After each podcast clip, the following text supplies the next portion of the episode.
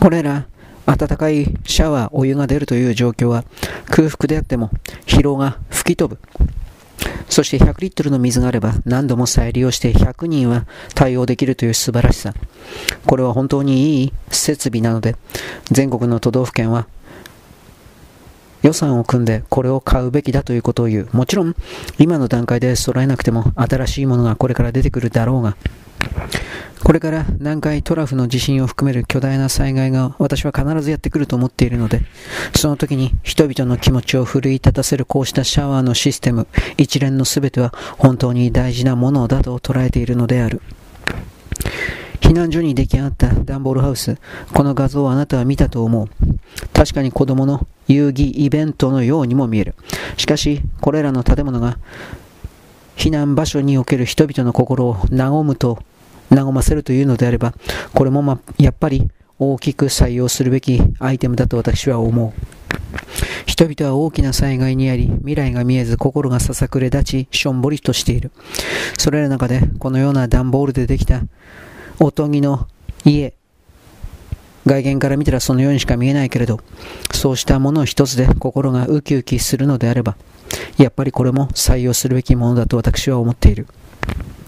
311における被災者と言われているものの全てが良い人たちばかりではなかったという事例がこのツイートにある。それは要求ばかりして結局のところ不平不満ばかり言う人たちが多かったという少なくともこのツイートを発信している人にはそう見えたという言い方になっている。世界というものと自分を別個にして自分なる細かい座標は永久に優遇され続けなければならないとでもいう傲慢な人たちが残念ながらいたようだ。そのような人たちを地球という惑星はいらないと決めたというあくまで仮の設定なのだが、これを私はあなたに何度も伝えている。被災地で油物が多い理由というものもこのツイートで明らかになった。確かに食中毒を出してしまったら第二次災害どころか自衛隊を含める関係者がボコボコに批判されるだろう。だが人々というのは基本的には災害を受けた直後においてはそれらの冷静さ、平静な自分を見つけておくことはできないから、どうしても文句ばかり言うような人になってしまう。これは仕方がないかもしれない。だがその上でも味付けがどうであるとか温かいものをもっとよこせただでご飯が食べられるというばかりで自分の家は何の被害も受けていないのにただ飯を食うだけだけためにやってきているような存在。そんなものも残念ながらいたのだろう。人間の本性というものがこれらの災害の時にいろいろと出てくる。私たちはそれを喜怒哀楽感情抜きで捉えることができるかどうかこれを問われている。新しい耐震基準でも次々と家は倒れた。壊れているものもあった。それは液状化現象による下がぐちゃぐちゃになってしまった泥の上に立っている重たいものが斜めになって傾いた。こんなイメージをまず伝える。だがそれだけではなく、横揺れの長期振動が2秒から3秒という非常に長い周期で何度も何度も襲いかかってきたので、木造住宅はほとんどやられたが、この新しい住宅もその毒がにかかったという表現になるだろう。ここに住んでいる人たちは珠洲市を離れるかもしれない。しかし簡単に言うが、他のどの地域に行って、そしてどんな仕事をして生活をしていくのか、金を稼いでいくのかという算段がつかない限りにおいては、この場所で生きていくしかない。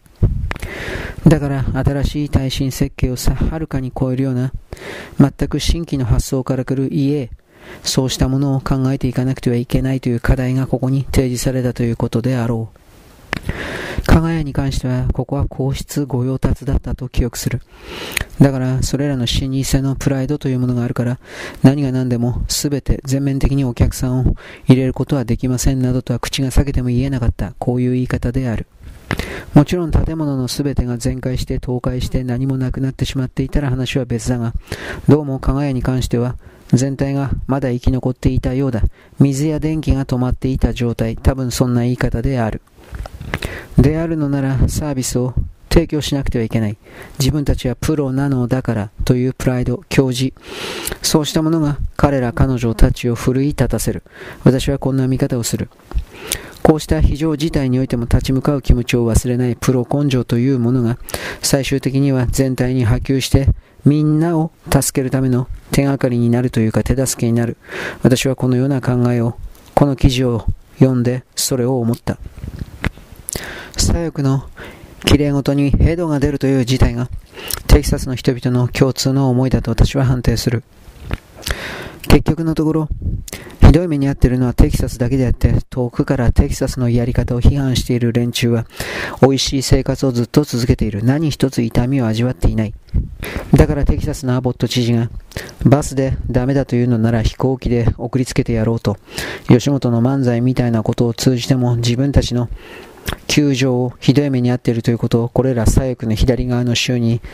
伝達するというのは大事なことでありアメリカ国民全体がこの不法移民というものに対して脳を突きつけなければならない段階に来たということを強く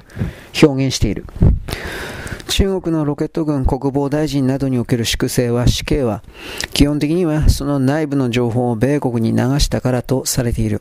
またこれらの行方不明になった各キャラクターたちは台湾侵攻に対して反対していたからとも伝えられている。それは現時点24年、25年の時点で台湾侵攻を得ても必ず負けるからであり、それは中国共産党、中国国家の崩壊を促すからという最もな理由なのだが、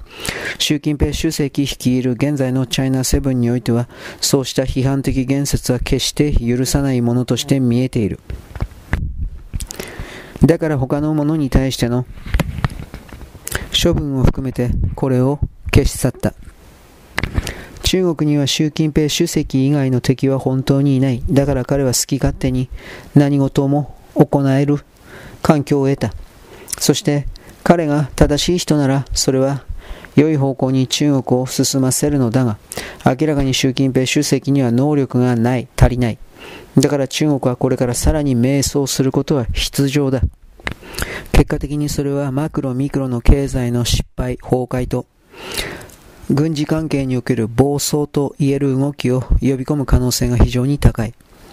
経済の方はもう始まっているが、問題はこの軍事関連の暴走がどうなるかだ。我々は中国が24年の末ぐらいからすでに台湾侵攻を含めるあらゆる軍事侵略を実際に開始するのではないかと身構えて、そしてその途中までの段階で彼らが魂の工作をこれまで以上に強めるのだという設定のもとに、これら人間勢力を見なくてはならないということを私は勝手に言うのである。